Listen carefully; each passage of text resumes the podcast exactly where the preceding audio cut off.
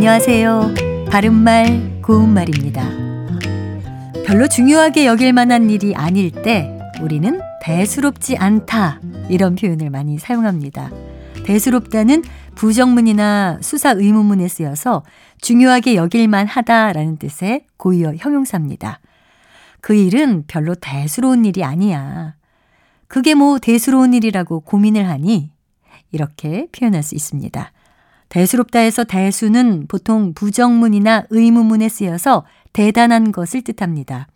성공만 하면 이까진 일은 대수도 아니다 라든지 그는 성공을 위해서라면 사람의 정 따위는 대수도 아니라는 태도를 보였다. 이렇게 쓸 수 있습니다. 이 대수롭지 않다와 관련된 속담이 있어서 몇 가지 소개를 해드립니다.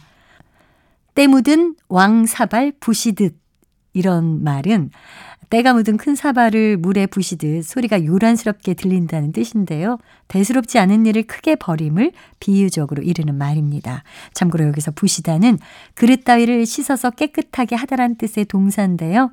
이것을 부수다로 잘못 사용할 때도 많으니까 유의해야겠습니다. 또 소매 채여도 발가락이 깨진다란 속담도 있습니다.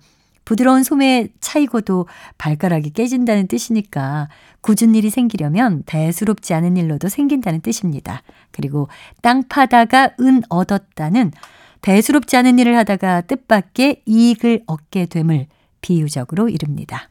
바른말 고운말 아나운서 변희영이었습니다.